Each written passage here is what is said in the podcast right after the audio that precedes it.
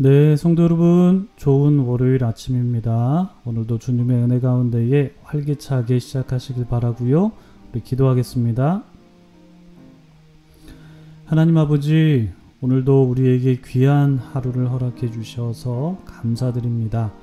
하나님께서 만드신 세상 속에서 오늘도 호흡하며 살아갈 수 있게 해주셔서 더욱더 감사드립니다.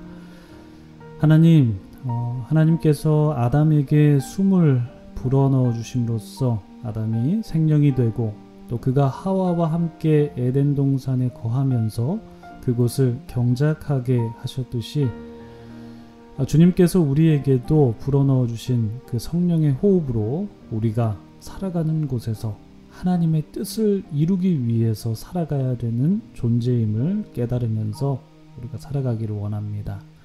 주님 삶의 자리에서 우리가 나태함에 빠지지 않도록 우리에게 성실함을 허락해 주시길 원하고 우리가 영적으로 잠에 들지 않도록 항상 기도로 깨어 있게 하시고 하나님의 말씀으로 우리의 삶을 해석해 나가고 무엇이 하나님께서 원하시는 것인지를 발견해 나가면서 하루하루 살아갈 수 있도록 도와주시옵소서.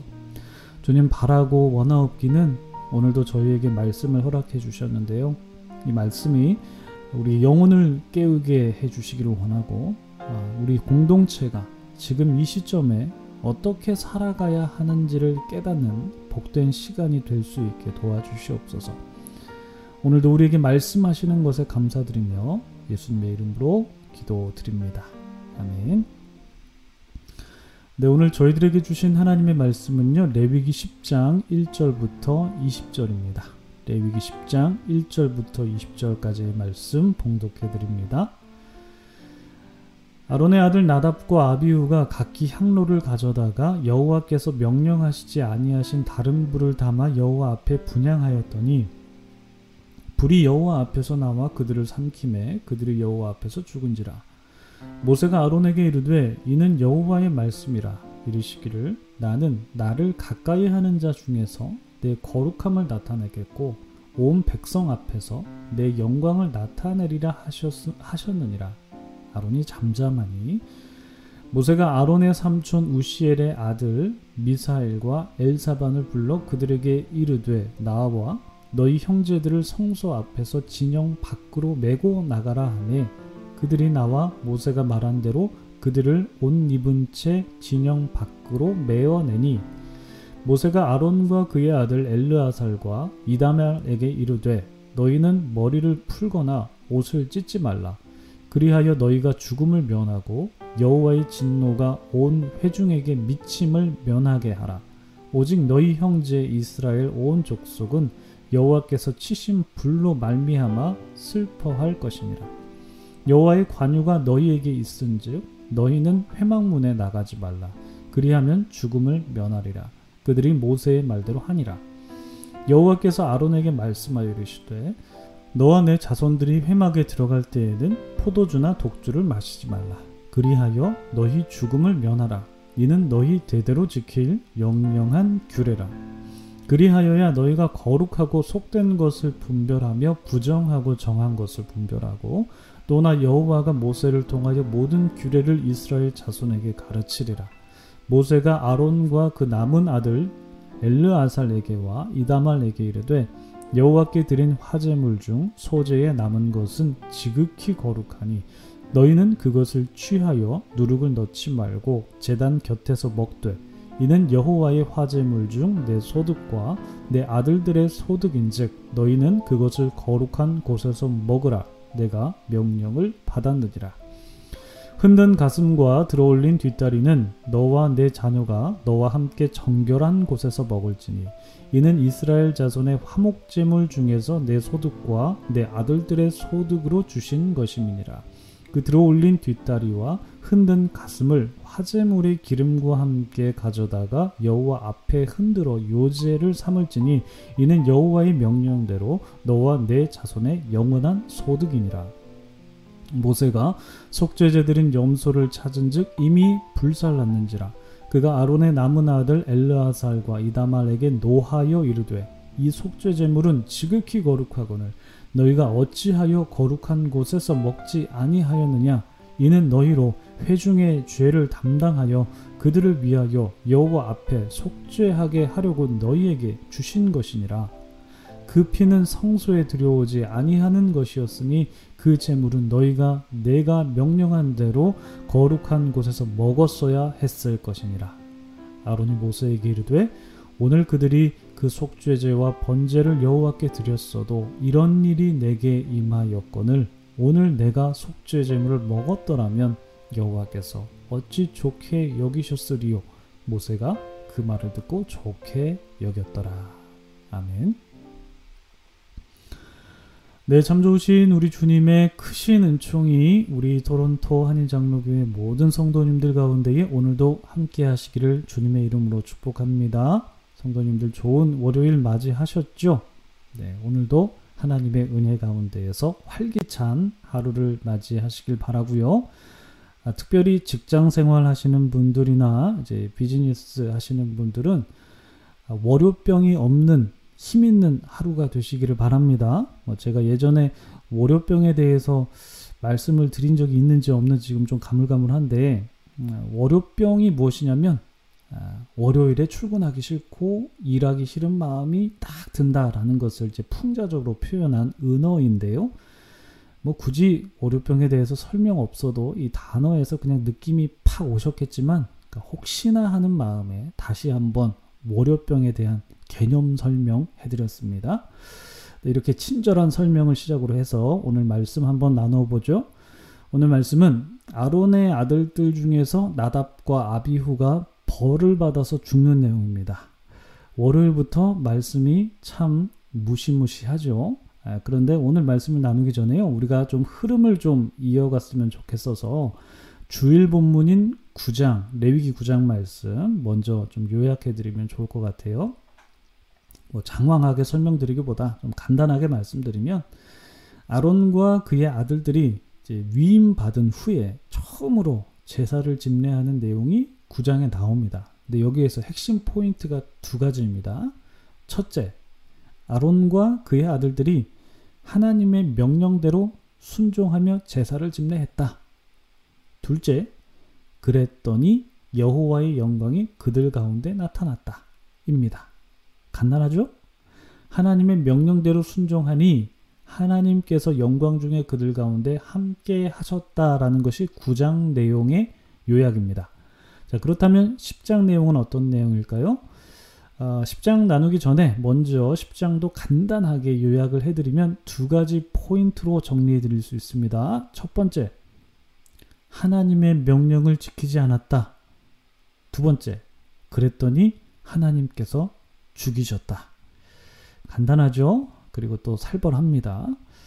그러니까 10장은 9장과 상반된 내용이 담겨 있습니다. 아, 그렇다면 이제 우리가 좀 말씀 속으로 한 발자국 더 들어가 보도록 하겠습니다.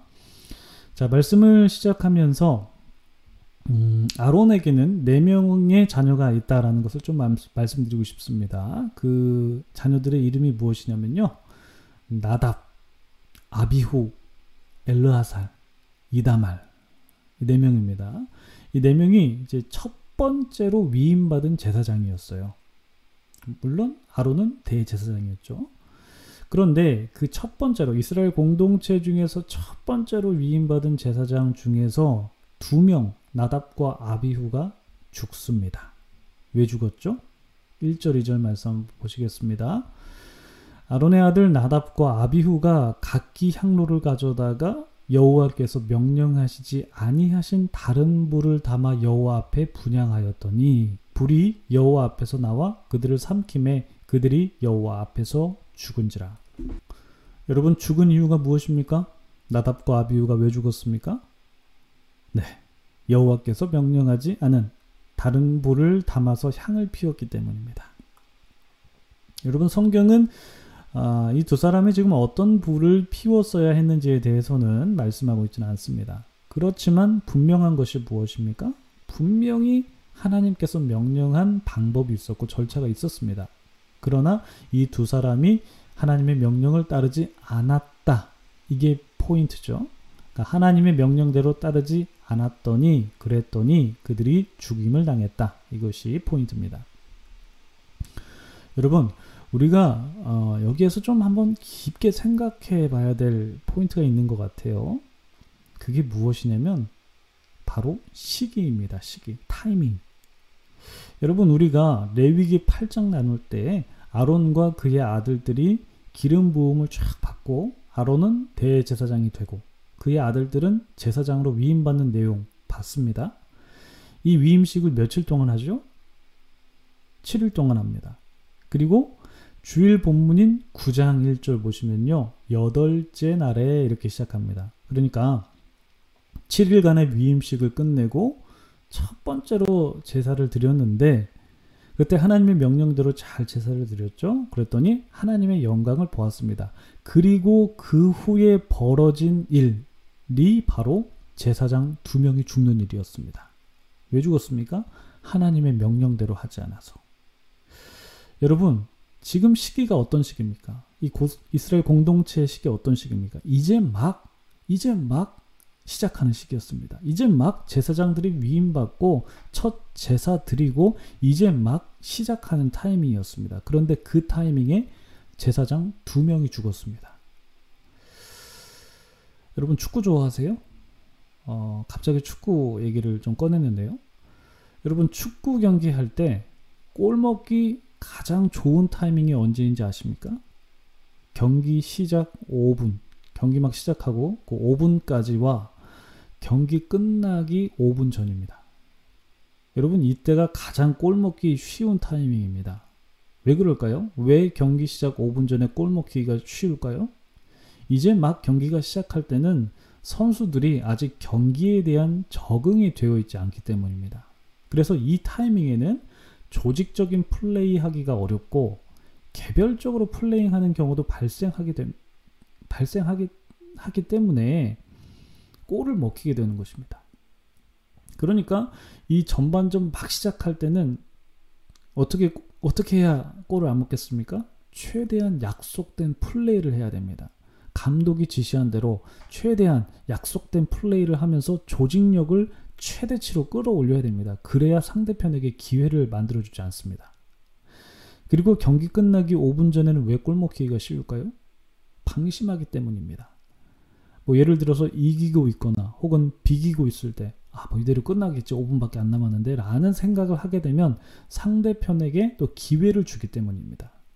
그러니까 마지막까지, 마지막까지 긴장을 놓치지 말고 플레이에 임해야 되죠. 그래서 마지막에 감독들이 막 선수들에게 막 박수 치잖아요. 막 박수 치면서 소리 지르고 막 선수들을 엄청 독려합니다. 정신 차리게 하려고. 플레이 제대로 하게 하려고 마지막까지. 그래서 감독들이 그렇게 하는 겁니다. 여러분 지금 이스라엘 공동체는요. 전반전이 지금 막 시작됐습니다. 근데 전반전 지금 막 심판이 휘슬 불었거든요. 이제 경기 시작 휘슬 딱 불었는데 그때 이제 골을 먹, 먹히게 된 것입니다. 왜 골을 먹었습니까? 감독의 지시대로 하지 않아서 조직력이 완전히 깨져버린 것입니다. 여러분, 지금 이 이스라엘 공동체, 이 제사장 그룹의 감독이 누굽니까? 대제사장입니까? 아닙니다. 하나님이시죠. 하나님께서 분명히 이렇게 이렇게 이렇게 해야 된다라는 약속된 플레이를 지시하셨는데 나답과 아비우는 하나님께서 지시한 약속된 플레이를 어떻게 했어요? 깨버렸죠. 여러분, 이들이 하나님의 명령을 지키지 않은 그 까닭은 무엇일까요? 간단합니다. 그것이 바로 인간의 죄성이기 때문입니다. 하나님의 뜻대로 하지 않으려고 하는 것. 그것이 바로 인간이 가진 죄의 근원입니다. 피조물이 피조물의 자리에 있어야 되는데 창조주의 자리로 올라가려고 하는 것. 그것이 바로 죄의 가장 큰 뿌리거든요. 여러분 창세기 초반부에서는 인간의 죄악의 근원이 무엇인지에 대해서 아주 잘 묘사가 되어 있습니다. 뱀이 하와를 유혹할 때 어떻게 유혹합니까? 야, 선악과 먹어봐. 선악과 먹으면 너 눈 밝아진다? 그리고 뭐처럼 될 수 있다고 말하죠? 하나님 같이 될 수 있다. 그렇게 유혹합니다. 피조물이 창조주의 자리 갈수 있는 거야. 이렇게 유혹합니다. 여러분, 이게 바로 죄의 뿌리입니다. 그러니까 인간은 기본적으로 하나님의 명령을 거스르려는 본성이 있다라는 것이죠. 이것이 바로 성경이 말하는 인간의 본성입니다. 여러분, 그런데 제사장들에게 그 본성이 지금 어느 시점에 작동됐습니까? 이제 막 시작하는 시간. 이제 막 위임받고 이제 막 첫 제사 드리고 이제 막 시작해야 되는 시점에 하나님의 명령을 거스르려고 하는 본성이 그들의 발목을 잡은 거예요. 여러분 그래서 이 처음이 정말 중요합니다. 특히나 이 처음은 영적으로 깨어 있어야 될 시기가 바로 이 첫 시기입니다. 왜요? 넘어지기 쉬우니까요. 여러분 이때 사탄의 유혹이 정말 가장 심할 때입니다. 여러분 그래서 정말 이 시기에는 영적으로 깨어 있어야 됩니다. 무엇이 하나님의 뜻인지 정말 마음을 다해서 분별해야 됩니다. 여러분 오늘 본문 9절부터 11절 한번 보실까요? 이 9절부터 11절 보시면 하나님께서 아론에게 직접적으로 말씀하시는 부분이 나옵니다.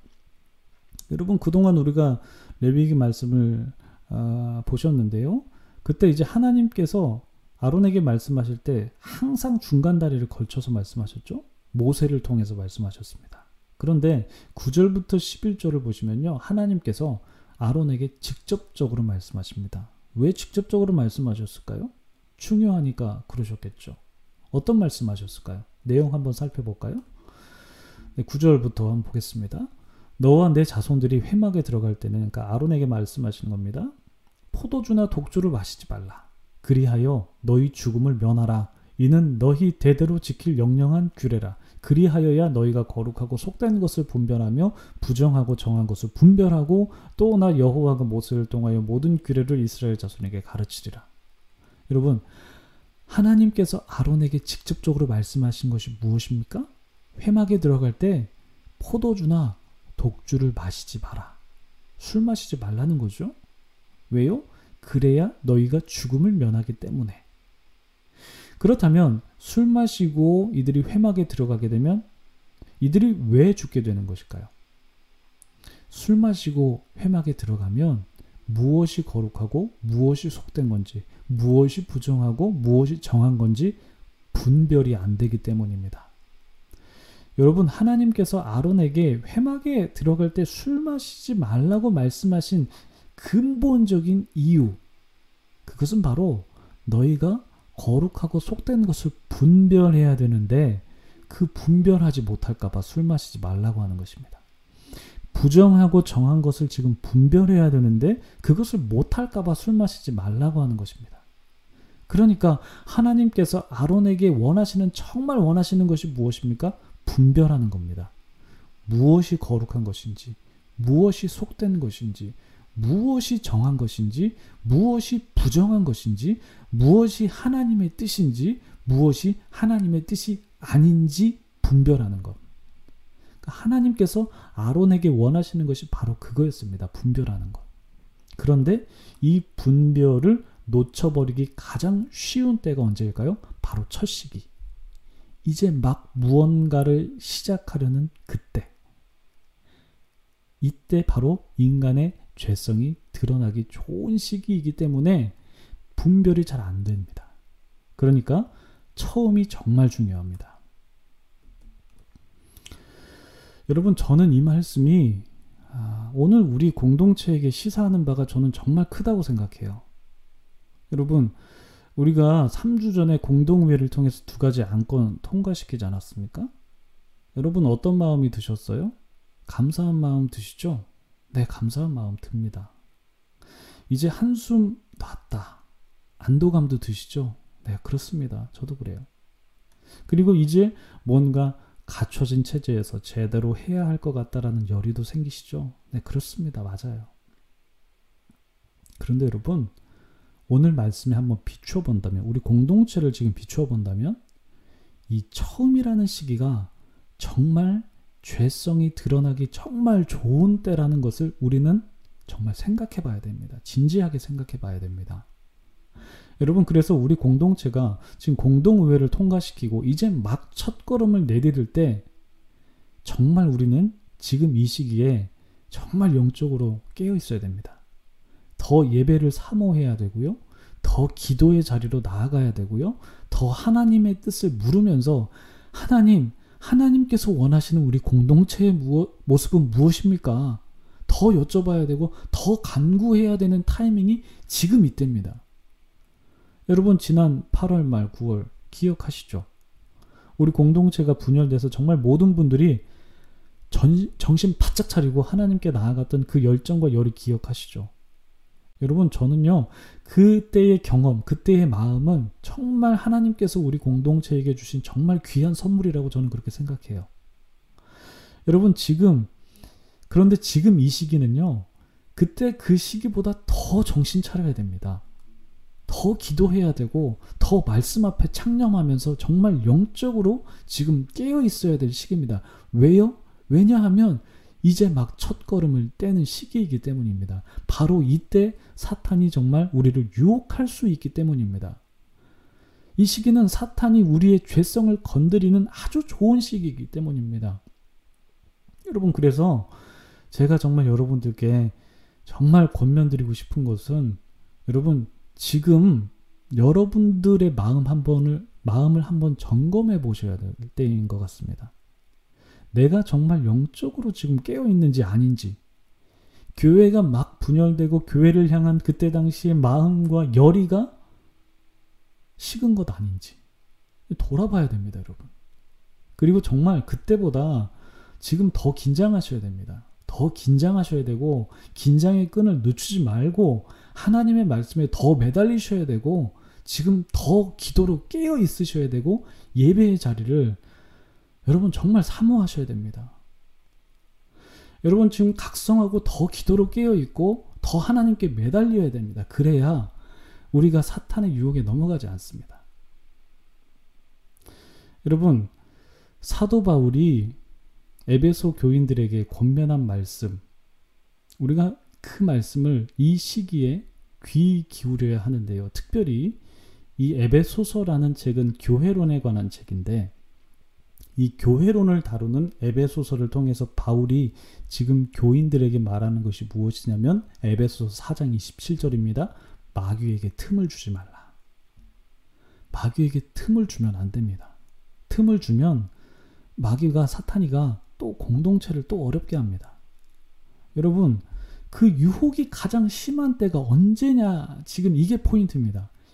언제입니까? 이제 막 시작할 때. 여러분 나답과 아비우가 어느 시기에 넘어졌는지를 잘 기억하시기 바랍니다. 여러분 이제 막 시작하는 시기에 넘어진 것입니다. 여러분 정말 우리 공동체가 이제 막 새롭게 시작하는데요. 넘어지면 안 됩니다. 잘해야 됩니다. 그러려면 어떻게 해야 됩니까? 더 기도하셔야 됩니다. 더 깨어 있으셔야 됩니다. 그래서 여러분 오늘 말씀 기억하시면서 이제 막 새롭게 시작하는 우리 교회가 더 영적으로 깨어 있고 하나님의 말씀에 붙들린 삶을 살 수 있게 해달라고 여러분 기도하셔야 됩니다. 기도하시고 또 여러분들의 개인적인 기도 제목 놓고도 기도하시기 바랍니다. 12절 아, 이후에 있는 말씀도 참 중요한 말씀이거든요. 시사하는 바가 큰데요. 지금 시간이 너무 많이 지나가지고 나중에 기회가 되면 한번 좀 나누도록 하겠습니다. 예, 아까 말씀드린 기도 제목, 아, 우리가 지금 영적으로 더 깨어 있고 말씀에 붙들린 삶을 살 수 있게 해달라고 기도하시고 여러분들의 개인 기도 좀 놓고 기도하시고 오늘 하루 시작하십시오. 기도하겠습니다.